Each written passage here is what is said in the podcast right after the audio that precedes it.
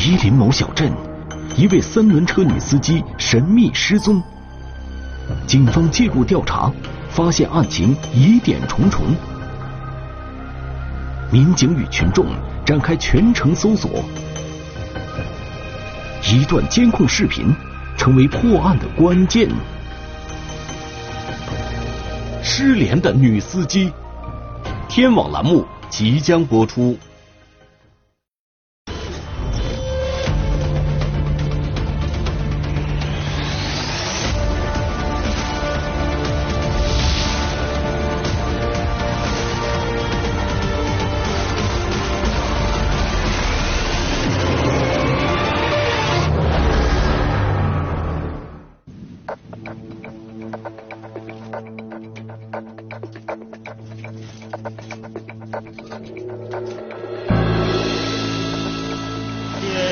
任务就是搜救失踪人员，搜救失踪人员的同时啊，咱们需要认真对待这件事情。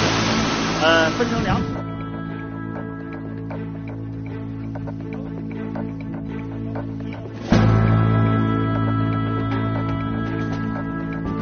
这是警方的一个搜索现场，民警正在全力搜寻一名失踪了三天的女性。案件的起因还要从一个接警电话说起。一七年八月十五号的上午十点钟左右，呃，一个我们辖区的居民给我打来电话，有一个求助。为什么要求助呢？呃，他妻子在我们街里开那种电动三轮车出租，他家是农村的。然后呢，他家有一个小女儿跟他在家里住，这个小女儿呃十一二。这个小女儿跟他家属反映说，他母亲前一天晚上一夜没回来。这种举动是很很反常的。女子失踪的地点位于吉林省四平市孤家子镇。由于小镇上的出租车不多，当地人出行主要依靠合法运营的三轮车。因为价格便宜，乡间小路通行方便，三轮车的生意较为红火。这个女的呢，呃，就家有一台三轮车，她呢就是在搞营运活动。贴补一些家里头的这个收入吧。因为失踪女子活动范围比较大，警方先抽调了一个中队的警力进行寻找。警方得知，失踪的女性姓王，今年四十八岁，已婚，是两个孩子的母亲。这这边这部分开始。大面积排查那个监控，完了呢，尤其这一道是主要的。民警一方面寻找王某失踪当天的监控，确定他的行踪；一方面开始走访调查，去了解这个女的，了解她所接触的关系。说她既然能够失踪，能是什么情况？呃，丈夫又不在家，长期在外，那么夫妻感情又是个什么情况？主要是针对这方面开展的，大多数都是一些走访、座谈这样的工作。很快，民警就把一些了解到的情况反馈了回来。把这个失踪这个王某当天的衣着情况啊，包括身上带了一条二十多克的项链，还有一对黄金耳环，还有戒指这个情况，跟我们反映了，并且呢。嗯，当时身上还有一部苹果四手机，虽然呃已经很落后了，但是呃起码身上还带着一个通讯的方式。我们也多次拨打这个电话，现在这个电话已经开始关机了，处在关机状态。王某失踪的种种迹象比较反常，警方立即成立专案组，召开案情分析会，将调查反馈回来的信息汇总，确立侦查方向。实际当时我们就普遍认为，丈夫离家那么长时间，他又一个作为一个三轮车司机接触这么多的人，再一个通过了解，有一些人还认识他，说他呢，呃，平时就是不搞营运活动的时候，愿意打小麻将，啊，有时候上那个棋牌室啊，还经常去玩这样的话他接触人就会复杂很多，所以我们刚开始都。就是主观上认为，呃，这个女的就是应该有外遇了，或者是什么样的情况，啊，哎，才会离家。但通过认真分析，专案组提出了另一种侦查思路。因为我是本地人，我也从事了多年刑侦工作，嗯，所以说呢，在案情分析会上啊，也提出了自己的一些这个想法和意见。我的思路就是啥呢？就是，嗯，情杀这方面，我感觉的面不大，能不能是一种是以租车为名抢劫？我提供了这一个侦查方向。因为事发当地的孤家子镇面积不大，人口也不多，办案民警对王某有一定的了解，因此王某被抢劫的侦查思路得到了专案组部分民警的认同。为了证明警方的推断，办案民警首先查看视频监控，确定王某在失踪当天的行动轨迹。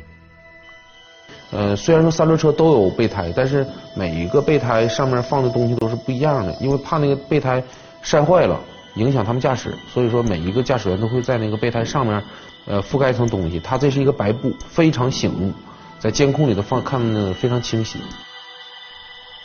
虽然王某的三轮车有明显的特征，可由于不确定他失踪的具体时间，需要侦查员一分一秒的。搜寻视频监控，那这种电动三轮车是非常多的。然后它经过每一个摄像头下面的时候，我们要比对哪一辆三轮车是他的。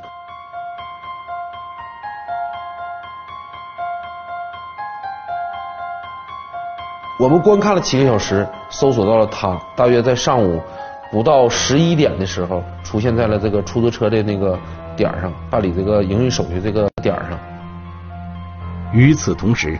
警方和王某的家属以及周围的群众一起寻找失踪的王某，就是全力查找。从而呢，这个这个当时微信圈也在播，也在也在发布关于这个一名女三轮车司机失踪这个消息，就是号召全社会帮助查找。正当视频搜索的民警准备继续顺线查找王某下落的时候，警方又接到了一个新的消息。有爱心的人士就给他们家属打电话了，说在我们孤家的镇啊中石油加油站对面的一个小胡同里面发现了一辆三轮车，跟这辆三轮车的特征非常相似。得到这个消息后，侦查员有些激动，因为案件有了新线索，预示着将会有新进展。可是隐隐之中，办案民警又有一些莫名的不安。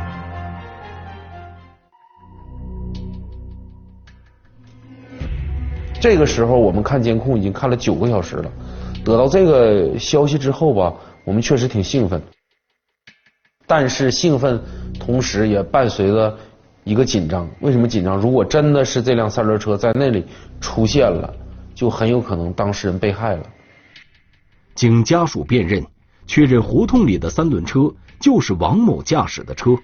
这原本对于警方和家属来说是个好消息。可为什么民警反而会更加担心王某了呢？因为三轮车还没锁，只见到了车，没有没见到的人，很不正常。如果他正常离家说出走啊，呃，对于他家庭经济环境来说，这个三轮车的价值，他不可能把它随意的就丢弃，呃，他也舍不得。这一个三轮车在我们当地。也大约新车的话能值一万左右块钱，啊，所以这个数目来说对他很重要，他不至于把三轮车就随随便便的丢弃在这个胡同里，我们就感觉到这应该是出什么事儿了。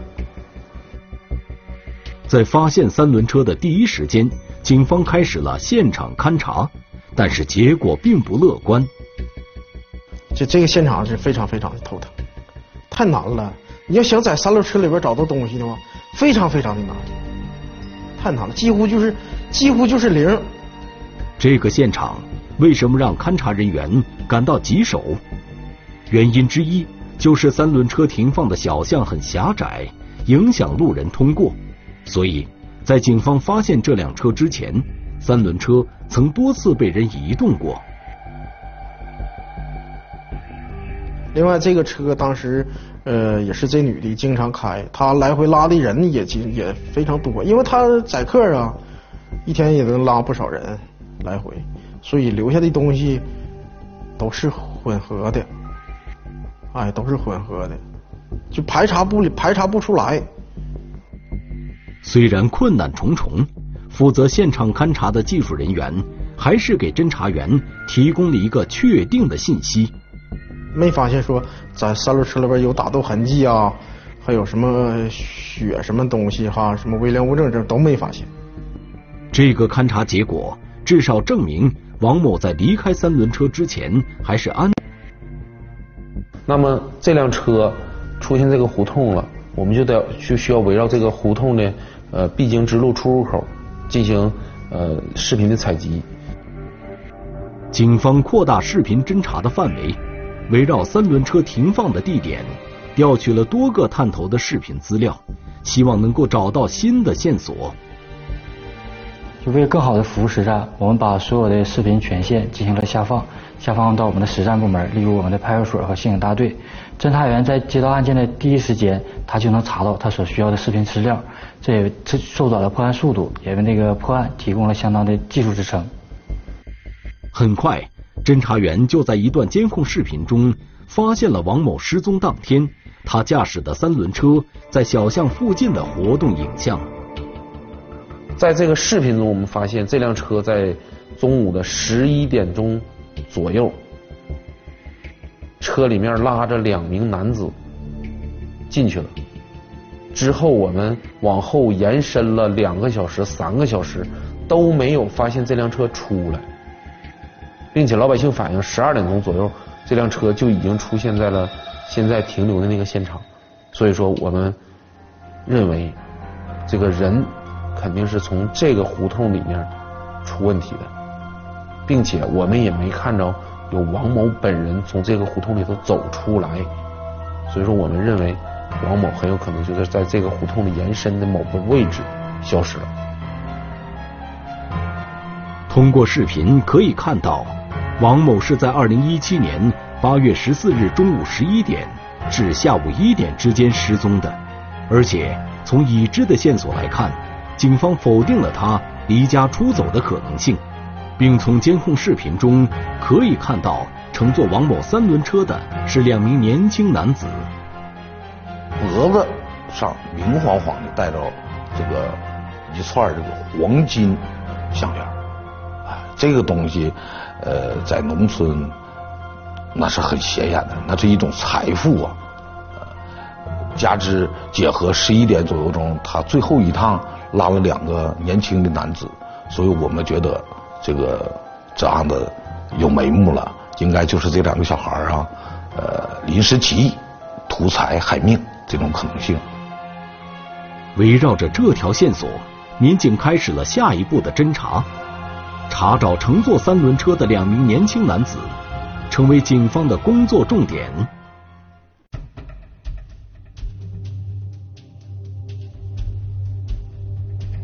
我们就通过走访，呃，结合这个起点，这两个小孩来的方向，呃，结合他的一招，因为有截图啊，呃，可以给别人看呢，是谁认识这两个小孩啊？最后就发现了。这两个小孩就是学生。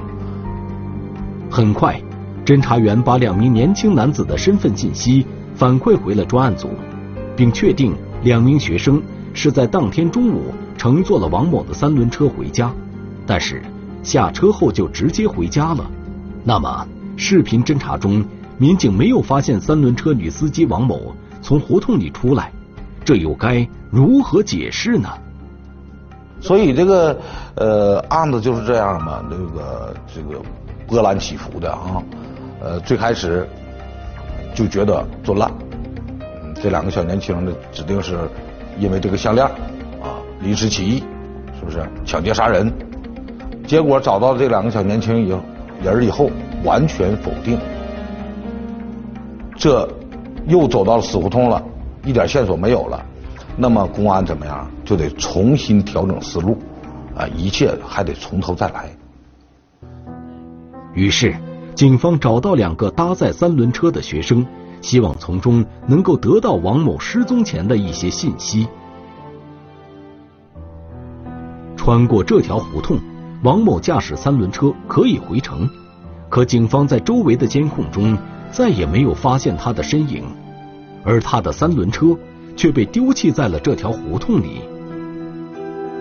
这不是陷入僵局吗？当时我们怀疑是刑事案件，不正常。但是你说它是一起刑事案件，证据何在呀？只能靠一个三轮放在这个胡同中，我们的三轮又细细的检查，三轮上也也没发现什么血迹呀，像这种能够支持刑事案件的这种证据也没有发现。所以说呀，就是怀疑是。呃，刑事案件的面大，但是也下不了决心，就说这是一起什么什么性质的呃这个刑事案件。忙碌了一天，侦查员经历了惊喜与失望之后，依然没有找到三轮车女司机王某的下落。案件侦查再次回到了原点，我们就又回到了这个两个小同学下车的这个岗上红。哎，这个回到了这个起点，从这个起点，那么他没出来，这个女人没出来，那么就得沿着这条路向下去追踪。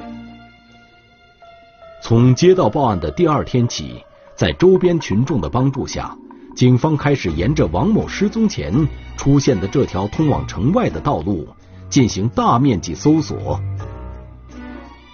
出城以后全是清查站，那么工作的重点。我就调整说，那就是面对着这些清查站，让他来说话，让他来发现情况。全是搜索的，全是搜索的，这是一小部分。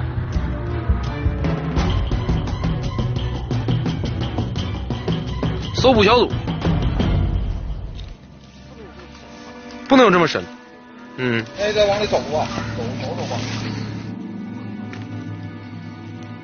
完了，咱就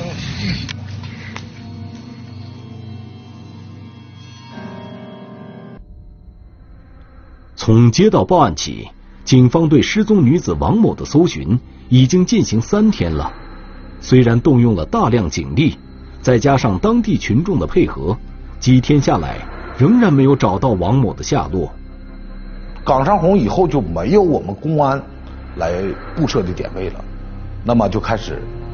他们沿着这条路来发现这个百姓啊，呃，民间的探头，老百姓自己人家为了自己自家的安全呢，哎，能不能铺设的这个摄像头？这个摄像头能不能照到路上的？警方和当地群众在通往城外的道路不断的进行现场搜索的同时，还依靠民用监控，希望能够尽快找到。和王某有关的线索，我们两名民警在距这个岗上红路口大约有三四公里以外的一个农村的路边儿，有这么一户人家养牛，安装这么一个摄像头，是对着自己家牛棚的，隐约的能照到那个路面过的车。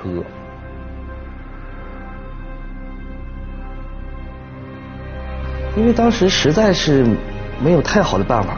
我们只能说挨家走访，就是说白了就是大海捞针寻找这个监控，因为在这个路途中没有很多监控，因为它都是玉米地，只有这个在路的北侧有一家有一个养殖户，一个牛棚里面，我们发现了个两个监控，调取了那个就是说白了就是他从失踪开始这个时时间段的监控，办案民警。对调取到的民用视频加班加点的仔细查看，恰恰就是在这段监控中，警方有了重要发现：王某驾驶着三轮摩托车从这里经过。当时非常兴奋的，因为当时看到那个监控以后，发现那个这个车辆跟被害人的车辆外形特征非常符合，应该就是这个被害人的车辆。被害人驾驶的这辆电动三轮车，在十四号十一点钟多一点点，拉着一个身着深颜色的衣服的一个男子从那门口经过，自西向东。这个侦查员当时眼前一亮，就是当时我们的人员还在苞米地里搜索，然后我们就马上啊通知我们局长说，这个基本上可以排除在咱们搜索这个路段里头，应该起码抛尸也好，或者是说呃杀人也好，不应该现场不应该在这儿，抛尸现场也不应该在这儿，我们就继续把我们的视线往后延伸。大约在接近一个小时的时候。回了一辆三轮车，这个时候驾驶员变成了一个白颜色衬衫的这么一个男子，戴个帽子。围绕这个时间呢，我们起码可以断定，被害人也好，说是失踪人员也好，消失的地点的路程应该在半个小时，往返在四十分钟之内，单程在半个小时之内。根据时间推断和实地模拟，警方在几公里外的一个监控中再次发现了这辆三轮车的踪迹。由此，警方根据往返时间缩小了搜索范围，并且再次发现了三轮车的影像。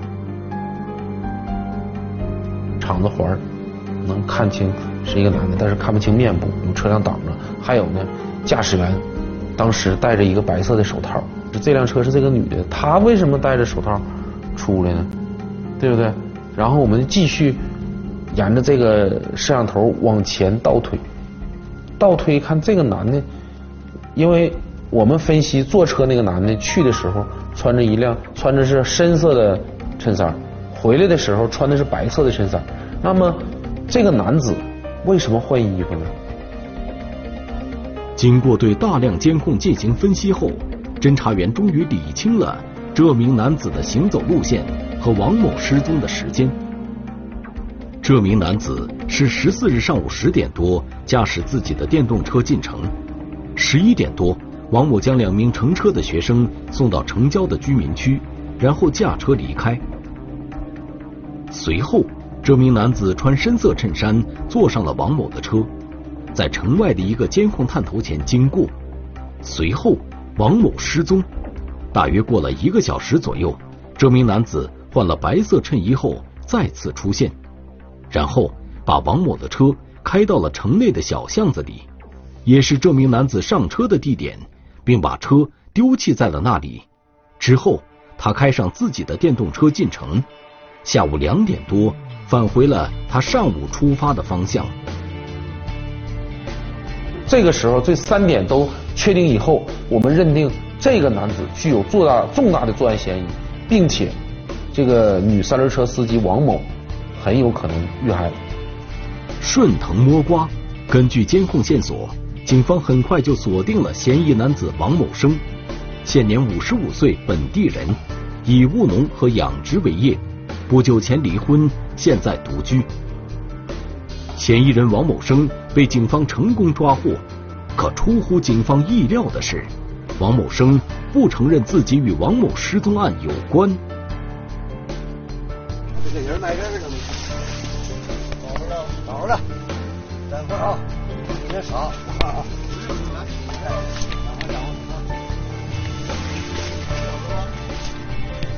师傅，摆个吃饭了。是赵叔叔？是是是，等会儿啊，回来吧。与此同时，在王某生家。进行勘查的民警，在其家里的玉米地发现了一具被掩埋的女尸。我们对他在原地进行了个尸体检验，那个尸体解剖的检验打开之后，然后那里边的主要的损伤特点情况，我们判断他应该是个机械性死嗯窒息死亡。当得知警方已经找到了王某的尸体后，嫌疑人才交代了自己因财起意抢劫并杀害三轮车女司机王某的犯罪事实。同时，王某生还交代了抢劫来的金首饰藏匿的地点。至此，辽河警方历时四天，成功侦破了这起抢劫杀人案件。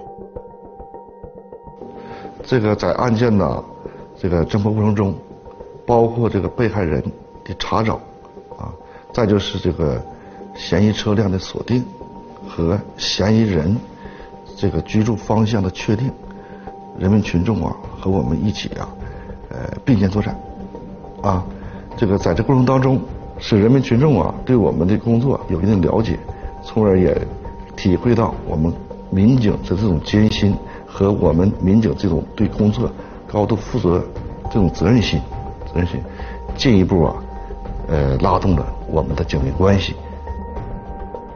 特别是这起案件能够在短短的四天之内侦破，啊，这个是我们公安、民警和人民群众互相支持、互相信任、这个互相配合的结果。